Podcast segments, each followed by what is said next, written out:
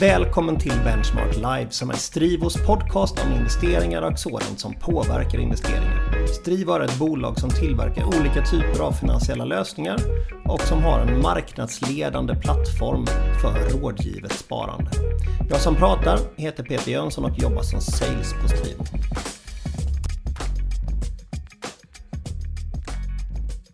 Välkomna till Benchmark Live avsnitt 24. Världens börser har ju värderats ner i kölvattnet av stigande inflation, ränteuppgång, krig samt oro för då en möjligtvis kommande lågkonjunktur. Hur ska man som placerare tänka nu? Är det köpläge eller kommer vi se bättre tillfällen inom kort?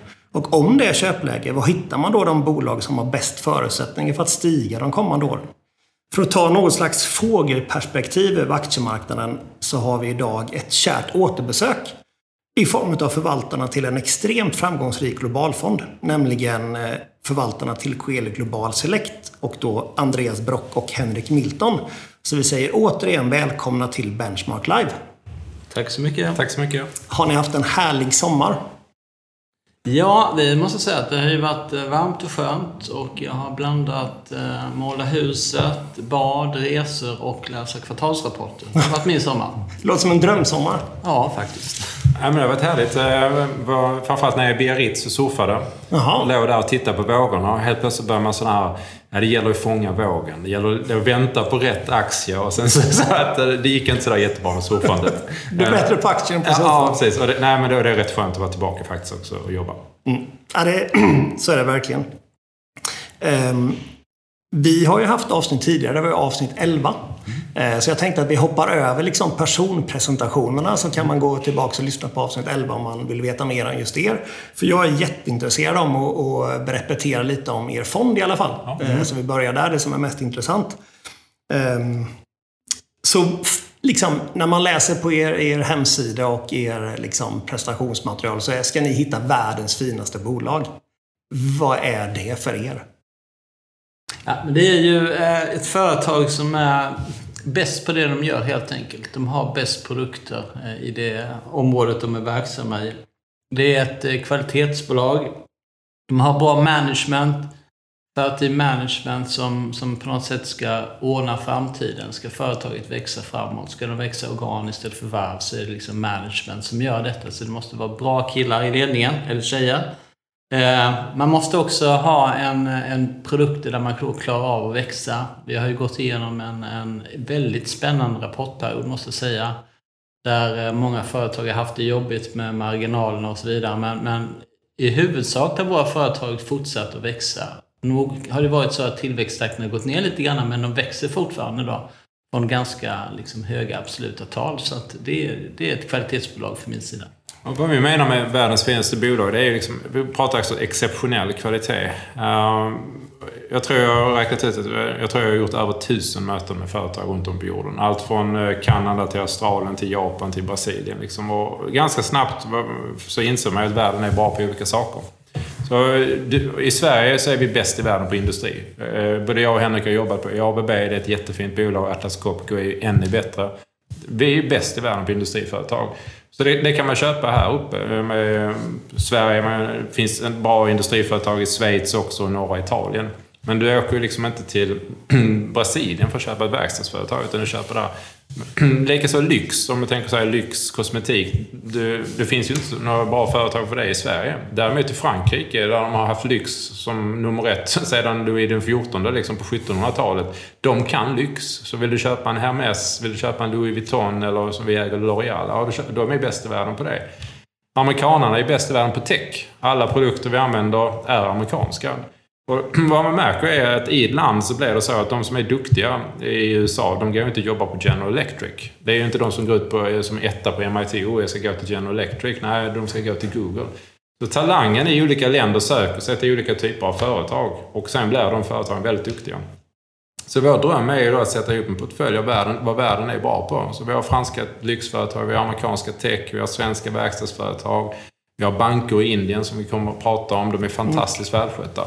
Och då får du ju en portfölj som är helt brutalt bra. Eh, och det är det här vi vill erbjuda, erbjuda investerarna. Och sen så sitter vi på den då väldigt länge. Har ni någon förkärlek till någon viss typ av bolag? Alltså om vi pratar storlek eller bransch eller region eller Ni sa att liksom ni letar efter dem. Egentligen så kan man säga att ni, ni, eh, ni gillar teknikbolag i USA för att de är bäst på teknik och så vidare. och så vidare. Men generellt har ni en förkärlek mot någon typ av bransch? Både, både ja och nej på den. Vi gillar ju inte branscher som inte är lönsamma. Nej. Väldigt mycket försvinner ju.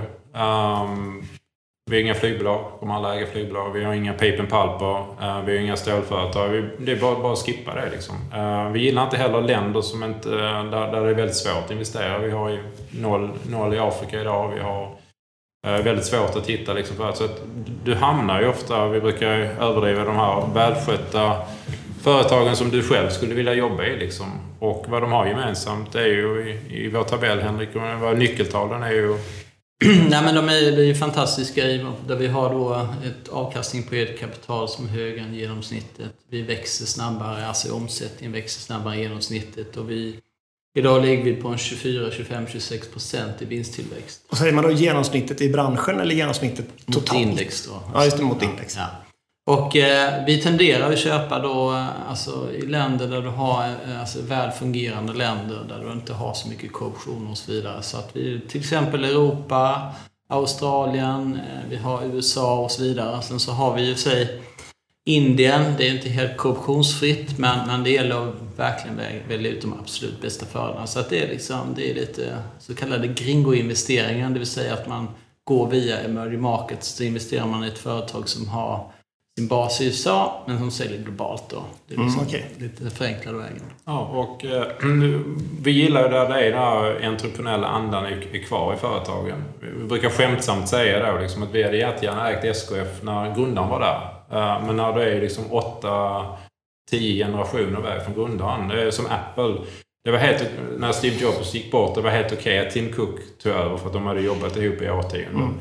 Nästa ledare, då börjar vi tappa andan. Liksom. Fyra ledare framåt, ja, men då har vi nu hoppat av Apple. Utan vi gillar ju när, när ofta, många av våra företag så finns det ju då, grundarfamiljen är fortfarande där, Estée Lauder, L'Oreal. Uh, grundarfamiljerna är ju fortfarande där och är aktiva liksom. Så att det finns det här pilotskolan i allra högsta grad. Man kan säga att ni investerar i västvärlden framför allt. Och sen har ni valt ut vissa delar av emerging markets som ni tycker är liksom, eh, Okej. värt att investera i. Har ni, förutom Indien kör ni kanske Sydkorea, Japan? Eh, nej, nej, inte Japan. Japan har vi aldrig ägt. Vi förstår oss inte på den japanska Ah, okej. aktiekulturen. Men däremot Brasilien. Eh, både ris och ros från Brasilien. Eh, eh, just nu genomgår ju Brasilien en ganska jobbig inflation. Men, men vi försöker hitta de här guldklimparna i de här tillväxtländerna. Och vi har det här Pax då. Just det. Och bara för att utveckla då. Liksom, vi har ju ett avkastningsmål i vår fond. Så vi är 15 procent per år över tid. Det är ju avkastningsmålet. Det är vi ju väldigt explicita med. Det är över tid och, och det är det vi vill leverera. Så att, kan vi göra 15 procent på att köpa ett, ett schweiziskt verkstadsföretag så gör vi det hellre än vi köper liksom en, ett mongoliskt eh, kosmetikföretag. Liksom. Liksom, kan du göra 15 procent här hemma i USA eller i Europa Mm, på, på, på, för ett företag som du litar på, eh, där du har löpande kontakt, du har väldigt transparent information, så gör vi dem hellre. Så att när vi köper då en bank i i Indien, ja, då väx, okay, de växer med över 20% per år. Okej, men då är det okej att ta den risken. Men jag skulle, vi skulle aldrig köpa någon, liksom en, eh, en aktie i emerging market som inte kan leverera mer än 15%. Men det måste den göra för att ta Mm, risken. Det är väldigt svårt att köpa aktier på låga värderingar i emerging markets, skulle jag vilja tillägga. Utan du ska köpa företag som växer i emerging markets. Annars är du ute på hal is, skulle jag säga. För att du vet inte varför värderingen är låg. Du kan inte riktigt få den informationen. Som man kan få i, i, i västvärlden och i Sverige då. Just det. Ja, det är mycket enklare än det är närmare Ja. på något sätt. Ja. Det är självklart. Ehm, Sen vi träffades förra gången är det några bolag som åkt ut ifrån, så att säga, som inte längre är bland de finaste bolagen. Det har ju skett rätt, eh, en, en del förändringar skulle jag säga. Inte mycket förändringar. Vi gör ju de förändringar som är nödvändiga. Mm, det är klart. Så att, eh, om, vi, om vi tittar lite från i år bara då. Så är det så att vi hade ju eh, eh, en del företag som, som man kan säga så att vi tyckte att eh, värderingen var lite höga. Vi såg att kanske lite mörka moln på himlen. Till exempel halvledarsektorn där. Vi har ju ridit den i två års tid, tjänat mycket pengar på den. Så att vi, vi hoppade av Intel som var en special sits. Vi sålde den på piken på året. Vi sålde, sålde ut TSMC också. Eh, egentligen av två anledningar. Det ena var ju att vi, vi tyckte att den geopolitiska risken var för hög och eh, som det ser ut idag så, ja, men vet, jag hoppas mm. inte vi får rätt för det, det ser lite läskigt ut i Taiwan. Eh, Eh, det andra är ju att de investerar otroligt mycket för de är ju världens bästa tillverkare av semis och de investerar otroligt mycket. Så att det var ju en, en grej vi gjorde. Sen hade vi ju en rapportperiod där med eh, då egentligen när det började skaka till, när vi fick ganska stora rörelser på aktiekurserna. Vi, vi hade Paypal. De tog ner guidance för, för omsättning och antalet nya kunder och det var tyvärr en ganska trist rapport eh, och action gick ganska mycket så att vi gjorde en exit på den då. Eh, och sen så, Andreas ska ta Sterling sen, men jag bara tar ett jättefint företag vi köpte då i Italien, ett, ett företag i halvledarsektorn som heter Technoprobe. Som eh, tillverkar testutrustning för halvledare då. Och det finns två företag i världen då, ett som heter Formfactor i USA och Technoprobe Italien som testar då, som är bäst på att testa logikchips. Och de har en jättefin framtid för sig. Va? Så att det, är, det är två. Jag tänkte bara en fråga där med Paypal. Ja. Är det typiskt sån situation då man liksom tar en, en stans tillbaka och funderar på, ska vi verkligen äga detta? Om Paypal har en jättefin utveckling och äger bolaget och så kommer de med en dålig rapport mm. som liksom bryter ut, alltså kom, kommer ut ja, ifrån mönstret. Mm. Bra fråga. Det var ju den andra dåliga rapporten. Och det är, och tillbaka lite grann till det här med, liksom, vi gillar den entreprenöriella andan och att företagen ska vara aktieägarvänliga. Um, det vi inte gillar, det, det är okej okay om ett företag har en dålig rapport. Liksom, om, man gillar, om L'Oreal har haft sju år av bra rapporter så kommer en dålig, vi hoppar inte av den. Liksom, mm. Trenden är intakt. Problemet med Paypal, eh, vilket de nu då, eh, därför de har också fått, fått en aktivistinvesterare senaste månaden. Men problemet med dem var att de fortsätter säga att de skulle ha eh, 2 miljarder dollar i aktieoptionsprogram. Så, för, äh, trots, så de totalgör bort sig. De, äh, de höj, först höjer de en guiden som målar upp en målbild äh, som är helt otrolig. Vi köper den för vi, vi litar på dem. Och sen så, då så började de backtracka. Då minskade vi positionen så vi hade väldigt lite när väl vinstvarningen kom då. Men sen att fortsätta och betala ut 2 miljarder dollar per år till, sin, till sig själva när, när, när vinsten ska ner 50 det är inte okej. Okay. Mm. Det är inte okej. Okay. Eh, och det är ju det som har hänt nu med aktivistinvesteraren Elliot har ju gått in då och sagt att det här är liksom, det kan bara glömma liksom att ni får massor med optionsprogram. När, ni måste ju ta tag i kostnadsstrukturen. Vi, vi gillar inte företag när, när vi känner att de, ehm, när de inte fokuserar på aktieägarna. Liksom. Mm. Så att det, det, var, det, var, det var ett misstag från vår sida. Mm. Sen, sen blev Eh, vad som har hänt under året, den stora förändringen, du pratar om vad har hänt sedan maj 2020? Det är ju, den stora förändringen är eh, en förändring av våra sektorer. Så att vi är en diversifierad global fond. Eh, ingen sektor får vara mer än 20 procent. Så vi är ingen techfond, vi är ingen fastighetsfond och så vidare. Men vi kan ha tech och fastigheter, men ingenting får vara mer än 20 procent. Den stora förändringen vi gjorde som vi såg sist är att vi hade väldigt mycket fastigheter. Vi har alltid haft mycket tyska fastigheter. Det har nästan varit 15 procent av fonden. Mm. Och idag är det två. Okay. Eh, vi hoppade konsekvent av under 2020, 2021 eh, började ta ner vikterna. I början på året hade vi väl 4-5 procent i fastigheter och idag är det nu 2 då. Någon gång i förra hösten så sa vi att det, det, festen är slut. Liksom. Eh, det gick inte det. Du såg det i aktiekurserna, de var sega. Eh, du såg det i hur... Eh, vi hade Akelius dumpa hela sitt, hela sitt innehav. Varför gör en av världens mest framgångsrika fastighetsinvesterare det? Ja, men det sänder en väldigt tydlig signal liksom, om att piken var där. Så att fastighetssektorn drog vi ner. Den är bara 2% idag, vilket är väldigt lite. Och vad vi istället var att vi ökade healthcare. Så vi, gjorde ett stort, vi har gjort ett stort jobb på healthcare och framförallt på hörapparater. Uh, och uh, det hör, hör, man kanske, men liksom, det är en väldigt, väldigt häftig sektor. Uh, bara fyra företag i världen. och det största är då Sonova i Schweiz. Så att vi åkte ner till Schweiz, fick träffa dem där nere och de är ju supertechiga. Uh, den kinesiska varianten av Sonovas är ju har de modifierat så att den fångar upp det kinesiska. Jag pratar själv mandarin då. Där jobbar man i olika toner då. Mm. Så att de är väldigt känsliga för de olika tonerna och så vidare. Och eh, vi gick själv, jag gick själv här till en audiolog och eh, audiolog fick testa liksom min egen hörsel. Och blev liksom insåld på Sonovas produkter. Som, han visste ju inte om att jag var Var det här i Sverige? Ja, jag gick Aha, här i häftigt. Ja, så jag gick och sa att nej, men jag har problem med hörseln. Mm. Och, och du säljer Sonovas produkter då liksom. Jag har Phonak, de heter ju Phonak då.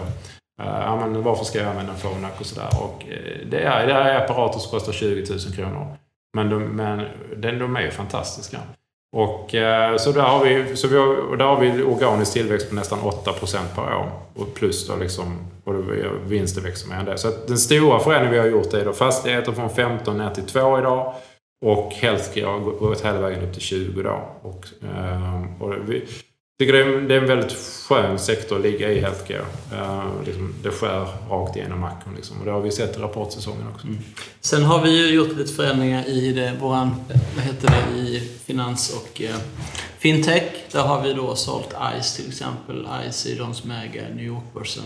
De har också ett ganska stort verksamhet mot amerikanska bolån. Då, då ska de digitalisera hela den tekniken. Och, mm.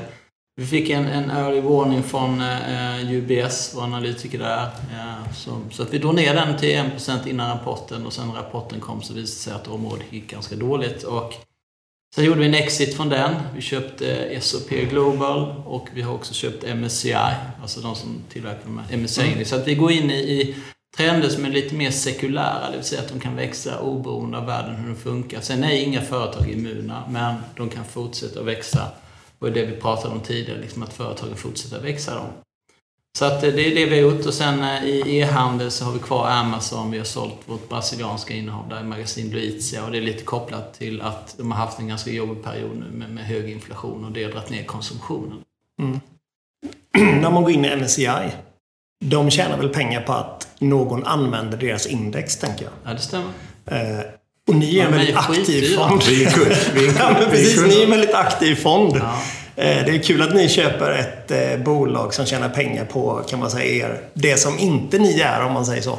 Mm. Ja, men de har ju de har inte bara det. De har ju också den här... De satsar väldigt hårt på ESG-information också. Just det, alltså. precis. Ja, det är det, någonting som det, verkligen Det är stor intäktskälla. Och sen så... Men det är det som är så fint med både S&P Global och MSCI. Det är att de tar ju utvecklingskostnader en gång för att tillverka ett index och sen, sen tjänar de pengar en miljon gånger på det efteråt. Mm. Så att, jag tittade på kassaflödena på de här bolagen, de är helt enorma alltså. Så det är väldigt, väldigt fina verksamheter att vara investerad i. Och sen så är det så att eh, när vi träffade S&P Global så berättade de då att eh, det dök upp en spelare som skulle göra en replika på S&P 500. Eh, och de fick lite volym. Men sen så visade det sig att alla de här investeringspolicies och sånt som alla stiftelser institutionella, mm. där står det S&P 500.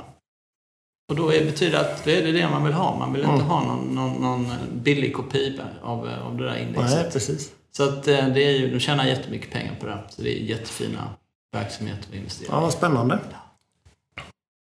Eh, är teknik fortfarande största branschen? Eh, nej, det är det inte. Utan det är faktiskt hälsovård. Ja, hälsovården. Det ja. kanske ni nämnde. Jag missade det. Ja. Men, ja. ja men vi, vi gillar teknik. Framförallt gillar vi mjukvara då. Som Henrik, de här repetitiva mm, intäkterna precis. och du kan liksom skala det väldigt enkelt. Eh, jag noterar ju att eh, Office 365 har höjt priset med 25-30% liksom. Mm. Vilket innebär ju att Microsoft de äntligen visar de i sin pricing power. Liksom. Mm. Så, de, så vi, vi gillar teknik men det, men det gäller att få värderingen korrekt. Eh, vi pratade ju tidigare innan podden började liksom om att eh, det är många techbolag som har haft det väldigt svårt. Men samtidigt tycker jag att nästan alla våra techbolag har gått väldigt starkt och uh, rapporterat väldigt fina siffror. Men sen har ju diskonteringsräntan gått upp ju. Mm. Uh, men det är ju ja, det är en smäll man tar liksom. Och sen så fortsätter ju vinsten att växa. Det, det, är ju inte, jag skulle inte säga att det är inte på grund av rapporterna som, som tech har gått dåligt. Utan det är snarare så att det är en, en allmänt overlay av diskonteringsräntan som går upp. Då. Mm. Men sen när de väl har rapporterat så har det ju varit i förhållandevis ganska bra rapporter då. Där eh, man, eh, som jag sa tidigare, att man växer då jämfört med 2021. Och 2021 var ju ett helt otroligt år mm. för alla då du verkligen fick ett genomslag av digitaliseringen. Och nu så fortsätter man växa utifrån den nivån. Mm. Det är ju inte många som klarar av det alltså. Det är ju fantastiskt skulle jag säga. Ja, Nej, verkligen. Och värderingen är ju ganska rimliga liksom. Vi har eh, Microsoft, är väl vi tar fram värderingen här nu men vi har Microsoft på P... Ja, vi har dem på P22 för nästa år. Och det är ju då inklusive nettokassa. På när, jag får för mig det är ungefär 100 miljarder dollar i nettokassa. Mm. Liksom. Så det är justerat för det så är det P20. Mm. Google har vi på 16. Alltså, alla mina barn använder ju YouTube hela mm. tiden och era också. Och varenda gång jag ska söka något så är det Google jag söker mm, absolut. på. Det är otroligt starka, plus att de bygger ut Google Cloud, alltså sin molnverksamhet då, va, som kommer bli en av de större tillsammans med Microsoft och Amazon. Men eh, vi har ju som krav i vår modell att företagen ska vara lönsamma eller liksom lönsamheten ska vara väldigt nära. Liksom. Mm. Eh, Men eh, lönsamhet är ju extremt viktigt. Det får inte vara förhoppningsbolag liksom. Nej, det får det inte Nej. vara. Men det var ju en helt knäpp, knäpp värld 2022. Eh, var, Det- ja. Det måste vara väldigt svårt. Det måste vara väldigt svårt för en fond som er. När liksom pengarna flödar till förhoppningarnas drömmar om man säger så. Och vissa fonder liksom bara skjuter i höjden med 100%. Utan att bolagen i fonden tjänar en enda krona. Jag skulle liksom vilja liksom att man man på något sätt dissekerar det här lite grann med förhoppningsbolag för att de företagen vi har, vi kan, ju, vi kan ju ha ett företag som inte bryr sig så mycket om att nettinkomst ska stiga. Men det som är viktigt, det är ju att man har ett kassaflöde för, som kan finansiera verksamheten. Precis. Så man kan betala då löner, marknadsföring, försäljning, forskning och utveckling och allmänt sånt som man ska investera i. Och där kan ju de, som Amazon, de har ju valt att dra ner sin investeringstakt lite grann för att de investerar ju otroligt mycket i nya lagar, anställt mycket personal och så vidare. När, det var, när e-handel var ganska i ropet. Det är ju fortfarande, men den här piken har ju passerat lite grann. Men, men sen kan du ha företag som inte ens får ihop till verksamheten, så där investeraren måste hela tiden skjuta kapital, till kapital. Och det är förhoppningsbolag för mig då, skulle jag säga. Och Din fråga där om liksom, är, vi, är vi frustrerade liksom, när vissa fonder går upp Svaret är nej. För att det enda vi har lovat är att vi ska göra allt vad vi kan för att leverera 15% per år över tid. Och förra året var börsen upp 30%. Så då kände vi okej, det var ju, då har vi levererat. Sen om index var upp, nu nu var vi nästan exakt i linje med index. Men hade index varit upp 28 eller 30, liksom, det, är inte, det, är, det är inte jobbigt liksom. Alltså, utan Nej, nej. Fortsätt, fortsätt, fortsätt leverera. Men det var, jag ska bara ta ett exempel på hur knäppt det var 2022. Så det fanns ett, ett spelföretag som heter Roblox som eh, alla barn spelar liksom. Mm. Och eh, de skulle börsnoteras. Och jag tycker det var väldigt roligt för att eh, jag har följt bolaget länge eh, och barnen spelade och eh, liksom har spelat det. Eh, så att jag la nästan två, tre dagar på att värdera Roblox innan de skulle göra en IPO. Nu kanske jag inte minns exakt, men jag tror jag kom fram till att värdet på aktien var över 25 då. Kom jag fram till. Det här är där, där de borde. Jag har ändå sysslat med värdering sedan 2005. Så det är ändå 17 år jag sysslat med värdering. Liksom. Så att om jag säger det är 25 så är det i alla fall hyfsat liksom i linje med vad det borde vara. Och eh, det var väl ungefär där de då hade indikerat att värderingen skulle vara. Och sen så blev ju den här, kom de här sista tre månaderna där på 2022 och sen så blev IPOn på 75. Och då tänkte man det här är ju helt utflippat ju. För och grejen var att de var ju inte kassaflödespositiva. Eh, om man då justerar. precis. de, hade, de hade problem. Men när de kom in på 75 så gick de väl till 140. Och, eh, ehm, och där sålde ju vdn hur mycket aktier som helst. Eh, och eh, de gjorde ju en sammanställning här nu på CNBC på alla vd som sålde då på toppen. Och det är ju alltså nästan, det var ju hur många som helst som sålde. Så då sålde vi vdn för runt 100 140, 130-140 och nu är ju aktien nere på 20 igen. Så liksom, du vet, de, de, ja, man kan inte kalla Roblox vd en bov. Men, men rent generellt så var det nog rätt mycket eh, speciella grejer som hände 2022. Han kanske hade privatekonomiska skäl att sälja. Aha, han skulle köpa ett nytt... Han skulle köpa... Vad, vad är det det brukar heta? Vi ska köpa ett sommarhus. Ja, just det. Han För ska köpa- 900 miljoner dollar. Ja, nej, men sådär låter det alltid. Jag ska köpa ett sommarhus liksom. Mm. Det är så. Det är liksom... Men är det sånt ni följer i alla Oh bolag? oh Hur ja. liksom insider-människorna gör? Det Ja. gör vi. Det, det är Var- viktiga signaler. Varje månad så sammanställer vi rapporter på alla insiderförsäljningar i alla våra bolag. Just det. Och det är en jättebra indikator. Ja, det förstår jag. Ja, framförallt när den... Eh, eh, man kan sälja av många anledningar, men du köper bara av en anledning och det är tjäna pengar. Eh, och när du, ska, när du sammanställer framförallt på spanska företag så har det visat sig att insiderköp och säljen är väldigt bra korrelerade med vad som händer ett par månader senare. Eh, lite grann så att man, är, ja, man kan ju undra. Men hur som helst, eh, om man sammanställer liksom insidertransaktioner med vad som händer rent allmänt i företaget så är det ganska lätt att säga samband. Eh, Sen vet jag också att ni har en ny fond. Stämmer. En småbolagsfond. För Coeli Global Select är ju en, bolag, en fond som liksom egentligen riktar sig mot de större bolagen. Stämmer. Eh, Berätta lite om den. Eh, Ni, när startade fonden? Och, Den startade eh, i slutet av mars i år. Eh, och det här är en idé som Andreas och jag har gått och burit på i många, många år. Vi, vi gör ju otroligt mycket bolagsmöten, över hundra varje år. Och det är klart att vi träffar springer på intressanta småbolag också som vi inte kunnat köpa in i vår all cap-fond, Global Select. Och varför har ni inte kunnat köpa dem? Har ni haft något minimikrav Ja, men det stämmer det. För vi vill ha likviditeten i aktien och sen så vill vi... Ja, vi har bestämt helt enkelt för att corporate governance är lite, lite, lite bättre. Alltså. Mm. Så att det, det är mer... Det är Varför mer fråga- Vad har den gränsen gått om man pratar Quill Global Select? cirka 10 miljarder svenska kronor och uppåt.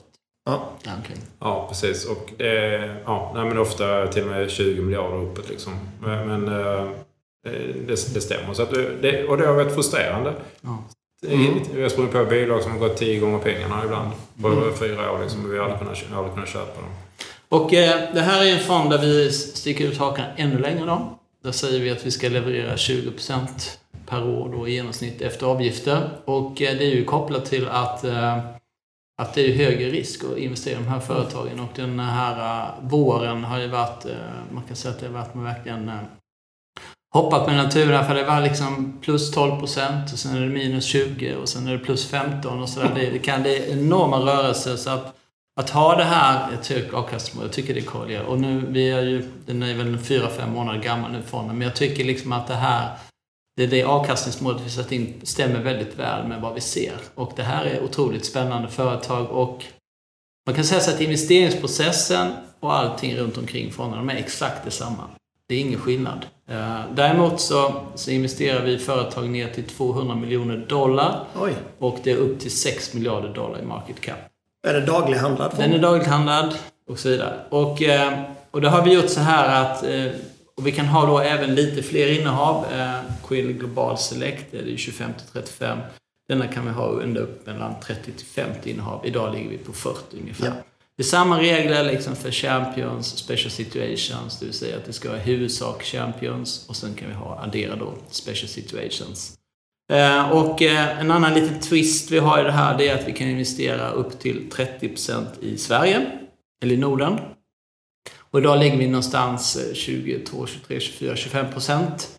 Och det är bara för att det finns väldigt, väldigt många spännande företag i, i vår närregion som vi gärna vill köpa. Ett företag till exempel Hexatronic, ett annat bolag som rappar idag är C-Tech och så vidare. Så här. Och eh, sen har vi då så att det vi gör, vi letar ju efter de bästa entreprenörerna då, entreprenörsdrivna företag. Och det har vi i stora företag också i Global Select. Men här blir det liksom ännu tydligare då att det är de här vi letar efter. Och det är de som, som ska driva företaget framåt, den här eldsjälen som utvecklar ny produkt och ska liksom jobba dag och natt för att det här ska bli någonting med. Men vi köper företag för att de ska bli stora. De ska inte förbli småbolag, utan Nej, de ska precis. bli stora.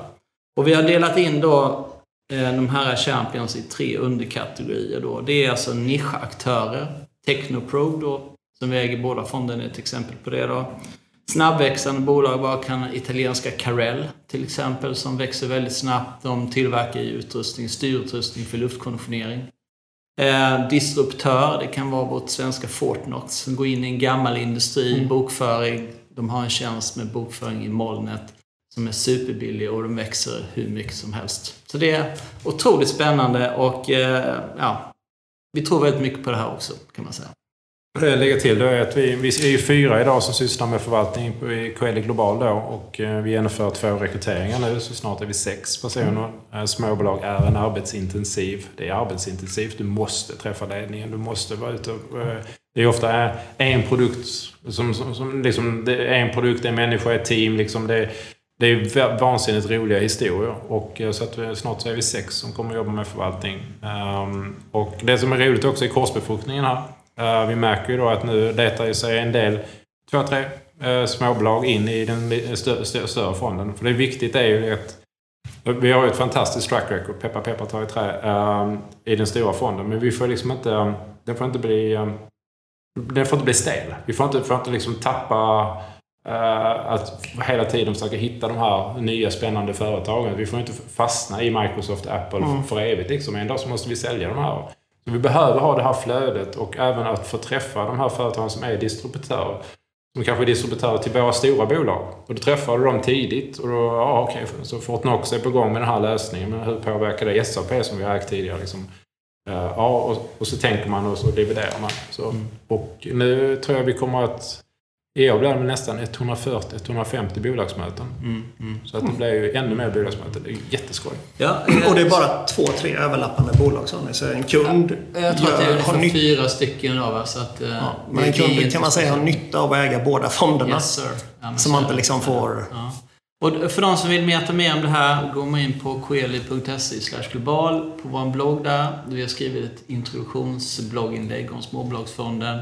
Vi kommer skriva fyra stycken sådana här case på olika bolag. Så den som är aktieintresserad, aktienörd, går in där och tittar. Vi har skrivit ett om Alarm, Alarm som är ett eh, sånt här larmbolag från USA. Som har mycket sådana här repetitiva intäkter då, som vår analytiker Herman har skrivit. Det är jättespännande. Alltså. Alltså när man, ni pratar om så mycket olika bolag jag har aldrig hört namnet på tidigare. Men hu- alltså hur hittar man dem? Börjar man typ då som Alarm? Folk behöver mer alarm i sitt hus. Vilket bolag i världen är bäst på det? Eller liksom, hur, hur var börjar man? Eh, du har egentligen två, två ansatser. Eh, antingen så kan du börja med att du, du screenar hela världen. Och vi har, mass, vi har olika screeningverktyg som vi har använt i liksom tio år nu. Eh, vill vi... Vilka, väl, om jag tar storbolagsfonden. eh, En enkel övning. Vi bara matade ut alla, alla storbolag. eh, Market cap över 10 miljarder eh, dollar som har haft return on equity på 20% de senaste 10 åren. Jag tror det var 350 företag. Jag gick igenom vartenda ett. Det tog mig en hel vecka. Började på A. Gick till hemsidan, läste om företaget och sen så bara gick igenom. Eh, 350 företag. MSCI var ett av dem. Men det var PE 40 eller något sånt där då. Och vi plockade upp den nu på 30 i juni. Så att, eh, vi hade bevakat, bevakat, bevakat och egentligen så var det läge liksom. Så att det kan vara väldigt... Eh, det, andra sättet då som är kanske lite, eh, lite roligare än liksom att bara mata företag, företag. Det är att fråga VD-arna för företagen. Vilka företag hade du gillat? Till exempel Carell då var ju ett tips från en, en, en VD i branschen som sa eh, det här finns ett bolag som ni aldrig hört talas om. De är nere i Italien och det är verkligen seriöst. Det är ingen som har hört talas om Men inom det de gör så är de etta i världen. Och vi har pratat med industriexperter som jobbar inom, inom den industrin. Så här, det finns inget företag som Carell. De är liksom total världsetta på det de gör. Och så åker vi ner och träffar båda grundarna. eh, 80-åriga äldre män. Får träffa sonen då, svärsonen som är, liksom, äh, sonen som är VD på företaget. Vi sitter i två timmar liksom med hela ledningsgruppen. Eh, Så att det är, det Jaha. är olika sätt. Liksom. Ja, ett annat roligt exempel från småbolagsfonder är ju eh, Hexatronic som vi äger då. Vi träffade VDn och pratade med honom och bara frågade han om det var något annat spännande företag i USA som gjorde något liknande som dem. Ja, Clearfield säger han då. Eh, vi tittade på det, analyserade, köpte det. Så att nu är det faktiskt så att Hexatronic och Clearfield är de två bästa bidragen i småbolagsfonden sedan Mhm. start.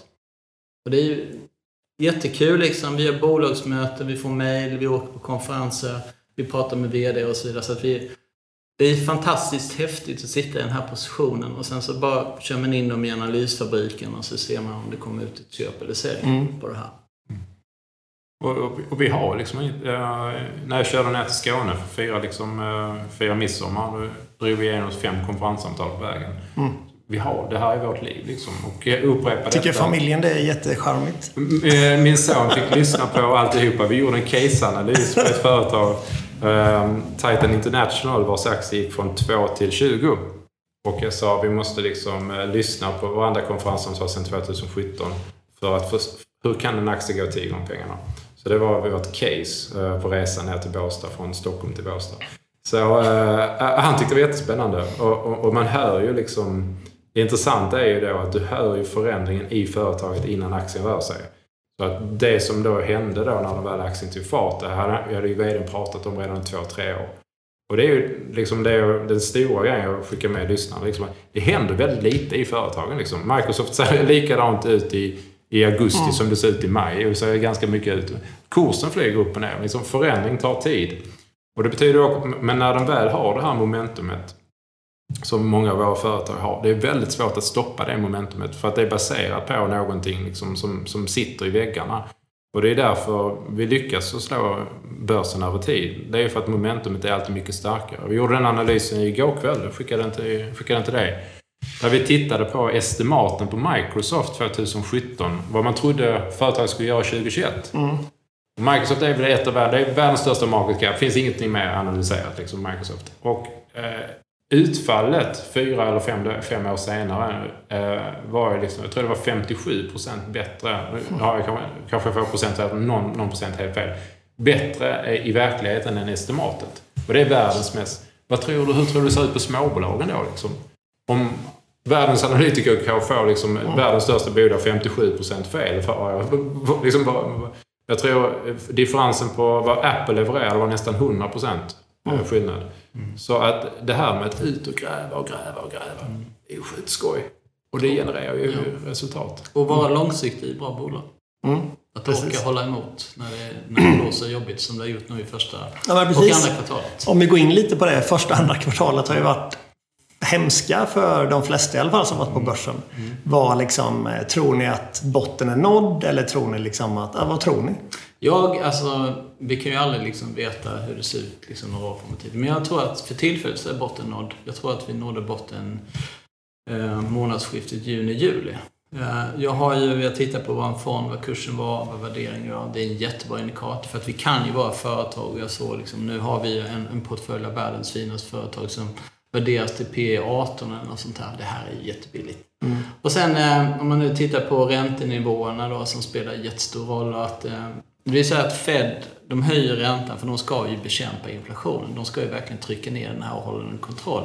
Men däremot om de fortsätter i den här takten så kommer den då döda ekonomin. Och det är ju det som långräntan indikerar. För att vi hade väl 0,2% skillnad mellan 10-åring och Fed Fund Rate. Och det, det indikerar ju att, ja men det säger då att Nej, det kommer bli räntesänkningar där framåt eller att man faller en avmattning i höjningarna då. Mm. Och det, det gynnar ju vår typ av företag och så vidare. Men å andra sidan, liksom, den första perioden då från året, det var ju de här dyra techbolagen. Men sen så spillde det över till andra cykliska företag också som gick dåligt för att de såg ju liksom att oh shit, det kommer ju drabba ekonomin det här. Ja, då är det dags att sälja ner cykliskt också. Mm. Så att, eh, men jag tror att, eh, ja, min bedömning är att vi har passerat botten. Tror ni toppen är passerad när det gäller inflationen? Eh, nej, jag tror att i absoluta tal så ska vi nå upp lite grann till. Men om, du, om vi träffas nästa år vid det här tillfället, då tror jag vi har kanske 2-3% inflation. Och sånt. Mm.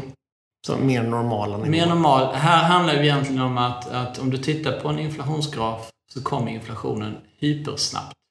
Det gick ju från 2-3% upp till 8 sådär fort. Mm. Liksom. Och det är ju det för att vi skulle byta inköpskällor.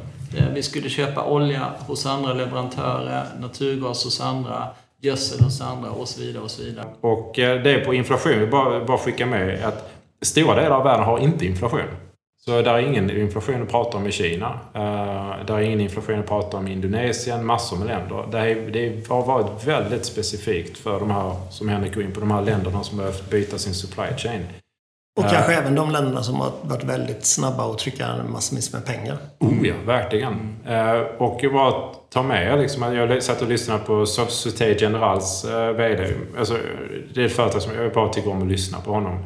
Och han är väldigt, han är väldigt erfaren och han, han pratar om räntesänkningar 2023. Att i Europa kommer vi ha räntesänkningar om sex månader. Uh, så Då måste de ju dock hinna höja ja, först. Så snabba på lite. ja, men det är ju det de gör ju. Och en annan VD, det var för en holländsk bank som jag lyssnade på. Och liksom, ja, han, han släppte ju masken då och sa att ja, jag har aldrig trott på det här med den här negativa räntan. Vilket är liksom contradictory mm. mot vad, vad, vad, vad, industrin har sagt tidigare. Jag har aldrig trott på det här med negativ ränta. Det är så himla skönt vi är ur det här. Liksom. Det här var ju helt knäppt. Mm. Så att de har ju passat... Alla visste ju om att det var ett, det var ett gigantiskt misstag och helt knäppt ju.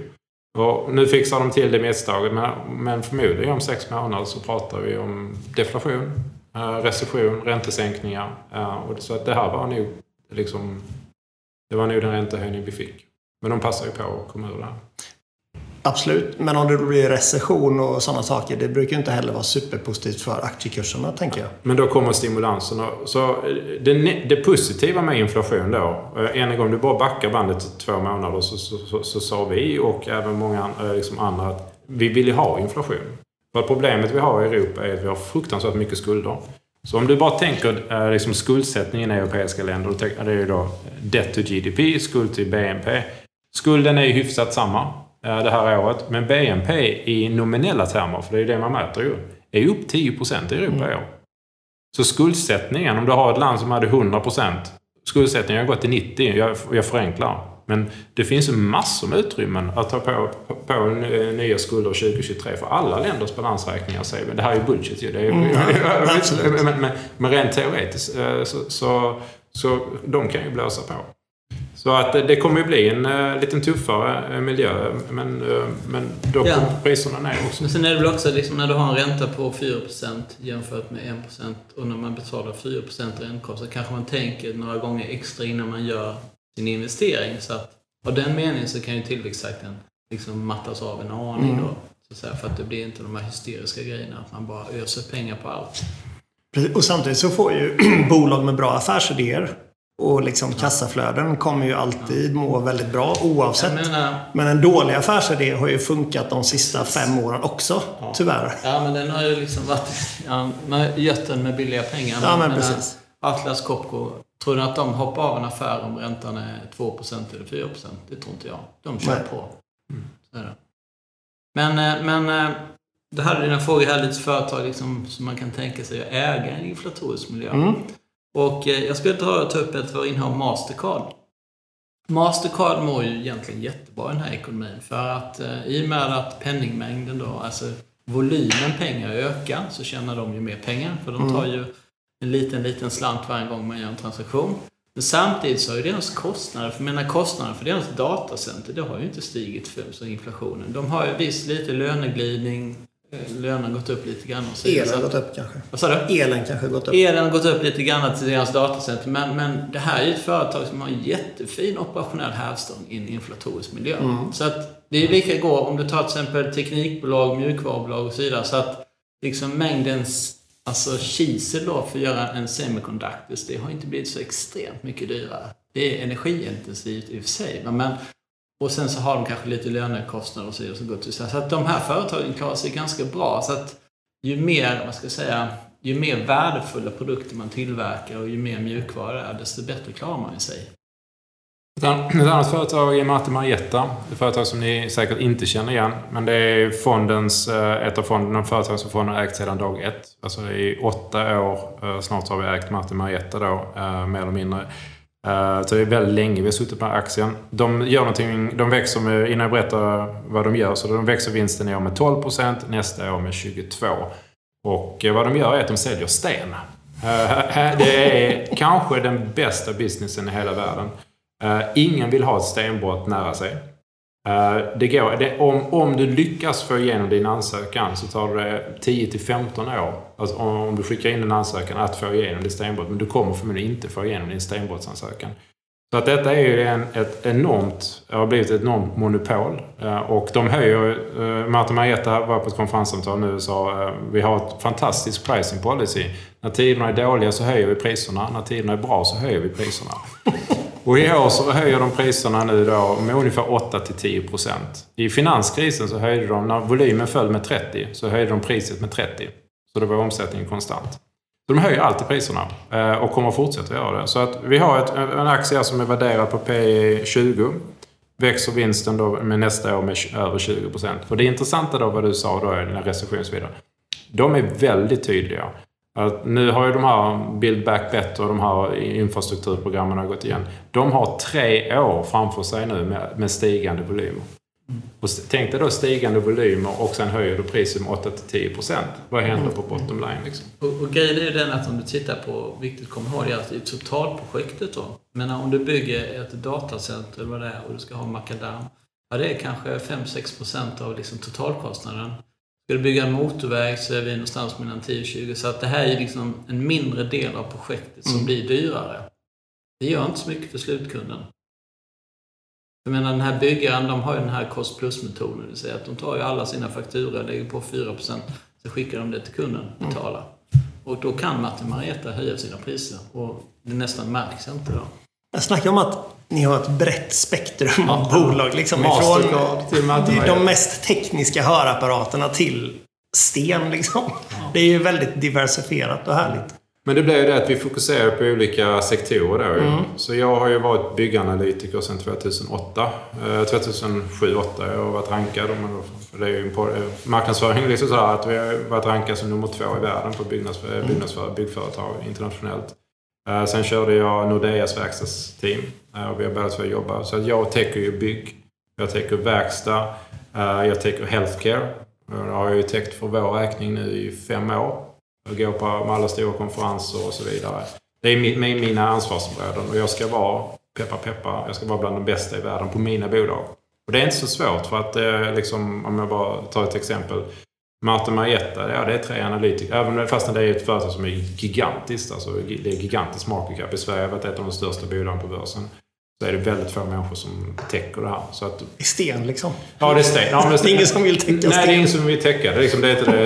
Det är, inte roligt. Nej, det är inte MIT-analytiker att jag ska täcka sten. Dåliga konferenser också. Stenkonferenserna är svintråkiga. Vdn var Howard och jag har känt honom sedan 2008. Det är nästan som vi fick en kram när vi kom över nu. Mm. liksom. Det är helt underbart. Så att jag täcker de sektorerna och ska mm. vara bäst på det. Herman då är ju då vår nya analytiker. Han är ju då fokuserad på halvledarindustrin. Och eh, vi förväntar oss att han blir en av världens bästa halvledaranalytiker inom två till tre år. Han ska över nu besöka AMD, Nvidia och så vidare. Och Henrik har ju sina expertisområden. Ja, det är teknologi, mjukvara, finans, e-handel, bank och sådär. Så mm. och vi ska ha en jättekul resa här i september. Vi ska åka till Kalifornien och bland annat ska besöka Teslas bilfabrik. Mm. Vi ska träffa AMD som du sa. Har ni ägt Tesla någon gång? Eh, nej. Tycker ni att det är för dyrt? Eh, nej, jag tror inte, nej det tycker jag inte. Nej. Man får väl se totalkostnaden, tycker jag. Om man köper en Model 3 är väl rätt prisvärd, inte det? Ja, jag tänkte inte bilen. Jag tänkte... ja, privatekonomin lägger jag inte i så mycket. Gör inte det? Nej, det trodde jag. Men, nej, jag tänkte Tesla, eh, jag tror att vi har, vi har räknat på det några gånger och jag tycker den skulle kosta någonstans mellan 100 och 200 dollar. Där tycker jag den bör ligga. Och vad ligger den nu? Ja, vad är det, någonstans mellan 700 till 1200. Ja, inte. 800, Nej, för dyr med andra ord. Den är för dyr. Men, men därmed inte sagt att det är ett fantastiskt företag och jag gillar allting de gör. Jag tycker mm. det är otroligt. Och jag älskar det här, den här skalfördelaren nu med sina bilfabriker där de ska tillverka en fabrik som ska producera en miljon bilar per år. Kan du tänka dig liksom med den automatiseringen som de ska göra där. Jag förstår att de andra biltillverkarna är rädda för att om du tittar på ebit-marginalerna, jag kan inte den senaste men, men eh, om det är ett eller två kvartal sedan så hade ju Tesla en ebit-marginal på 14 procent. BMW då, som har varit bäst i klassen tidigare, liksom hade som mål att nå 10. Mm. Så, då kör, kör Tesla 8 kring de där och kom in med 14. Så att, men den, den är för dyr aktien tyvärr. Mm. Jag pratar lite grann om vad, vi, vad ni får när ni köper oss och investerar oss, i oss. Ni får en portfölj av världens finaste portfölj. Vi pratar då som du hör, Microsoft. Exceptionella företag. Vad får ni inte? Uh, ni får ingenting i Ryssland. Vi har haft det som policy sedan fonden startades. Fått rätt många gliringar under åren från, uh, från folk. Uh, varför äger ni inte Gazprom och alltihopa? Uh, vi har varit i Ryssland flera gånger. Vi har träffat de här bolagen. Vi skulle aldrig någonsin sätta svenska pensionspengar i de bolagen. Period liksom. Uh, vi, eh, våra misstag, vi har gjort många misstag under de här åren, uh, har varit min kenyanska bank. Det var ju inte Andreas bästa idé om vi säger så. Liksom. vi har ingenting i Afrika idag och kommer nog inte ha det. Vi är ganska skeptiska till emerging markets. Vi har valt ut Indien och Brasilien. Men liksom, vi kommer aldrig se något Vietnam, Filippinerna. Liksom, vi är ganska skeptiska. Eh, man tittar i vissa av de här företagsledningarna så är liksom hälften från eh, militären. Liksom. Och jag vet inte vad en general egentligen kan om, om mjölkindustrin i Vietnam. Liksom. Mm. Så att, eh, utan det får man inte hos oss. Vi, och vi gillar inte de här långs... Det är möjligt att flygplan, flygindustrin går bra under vissa perioder, men över tid vill man inte äga det. Så vi fokuserar på det vi kan. Japan är ett fantastiskt land med underbara människor och underbar mat, men vi känner inte att vi kan det. Eh, så då skippar vi Japan. Ehm, eh, och Kina har vi, har vi varit investerade i. Vi skrev ett, liksom ett inlägg 2018 om att nu tycker vi eh, kommunistpartiet börjar ta för stor del i näringslivet. Så då drev vi oss ur det. Och det är nu nästan fyra år sedan. Och sedan dess har vi inte ägt några kinesiska bolag och börsen har väl fallit i Kina i fyra år. Liksom. Eh, och vi är fortfarande inte investerar för där, nu, nu blir det ännu mer komplicerat. Så att det är de här stora fina bolagen som växer i den stora fonden. I småbolagen är det nu massor med spännande entreprenöriella historier. Du och lyckas ju ligga före index sedan starten. Ja, exakt. Nu är vi före index. Och, eh, men eh, man då tänker på index och index och så vidare. Så här, för att eh, det, jag tycker att det man ska... Man ska titta på fonden vad den är och det är ju liksom 40 väldigt spännande entreprenörsbolag. Det är det man köper. Man köper tillväxt. Och, det vi är, vi är duktiga på, vår specialitet, det är ju att vi hittar företag jag ska inte säga oavsett industri, men i många industrier så hittar vi företag med bra affärsmodeller, de växer, de är lönsamma och de har en bra ledning. Och det är det som vi prognostiserar företagen på. Jag är väldigt imponerad i alla fall. Ehm, är det någonting ni känner att vi har glömt att eh, beröra? Ja, men det är lite grann kommunikation. Mm. Vi, vi försöker, vara, försöker jobba mycket på kommunikation. Vi tycker att fondförvaltare ska kommunicera mycket. Det är ett stort ansvar att förvalta andra människors pengar. Det är ett seriöst, ett stort ansvar. Och eh, därför tycker vi också att man förväntas att man ger bra kommunikation.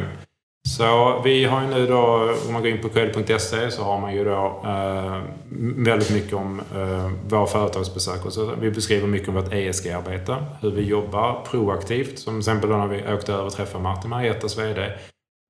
Ja, sa till Harvard liksom, det är bara så här, vi vill att ni liksom börjar mäta mer, mer explicit era koldioxidutsläpp. Mm. Uh, X, X, Z, kanske göra en grön Men sen har vi också då lanserat en app Um, jag är en av de få svenska fondbolag med ett app. Liksom. Uh, så uh, gå in på App Store uh, och, eller i Samsung då och sök så har vi en app där då. Och där ämnar vi nu då, där ligger allt det här ute. Och vi kommer då att öka vår kommunikation i appen då med olika videos och så vidare. Mm.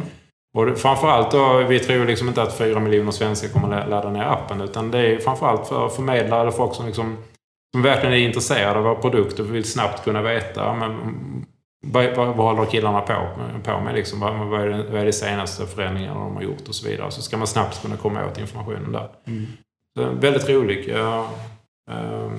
Jag bara addera när det gäller ESG, då, hållbarhetsinvesteringar, så investerar vi, jag tycker så att vi brukar investera med hjärtat. Och det är någonting vi gillar. Eh, om vi tar de här indiska bankerna till exempel, att de har ju väldigt fina program där vi hjälper det indiska samhället med att hjälpa barn i skolan. De vidareutbilda lärare, de förser barnen med lunch, lunch varje dag och så vidare. Så, så att det är verkligen, eh, och sen som Andreas säger då, att vi försöker påverka då, vi försöker påverka dem att eh, signera det här som heter United Nations Global Compact. Det är tio principer som man ska följa, bland annat att man är emot slaveri och barnarbete och så vidare. Mm. Så här, va? Och, eh, vi hade ett företag nyligen som faktiskt vi har pushat på som, som i sin kvartalsrapport berättat att nu har vi skrivit på det här. Det kändes jättekul. Okej. Okay. Är det en artikel 8 8-fond. Vi är en artikel 8-fond, ja. fond. Grymt! Tack så jättemycket för denna nästan timmen. Det är vi som tackar. Vi, tackar. vi vet att många har investerat. Vi pratade om det tidigare och vi tackar för det förtroendet. Tack så jättemycket. Tack så mycket. Det du hört i denna podcast ska inte ses som rådgivning rörande finansiella placeringar eller investeringar, bokförings-, skatte eller juridiska frågor. Du ska inte basera dina investeringsbeslut på det som framkommit i podcasten. Kontakta alltid din rådgivare för att bedöma om en placering eller investering är lämplig för dig.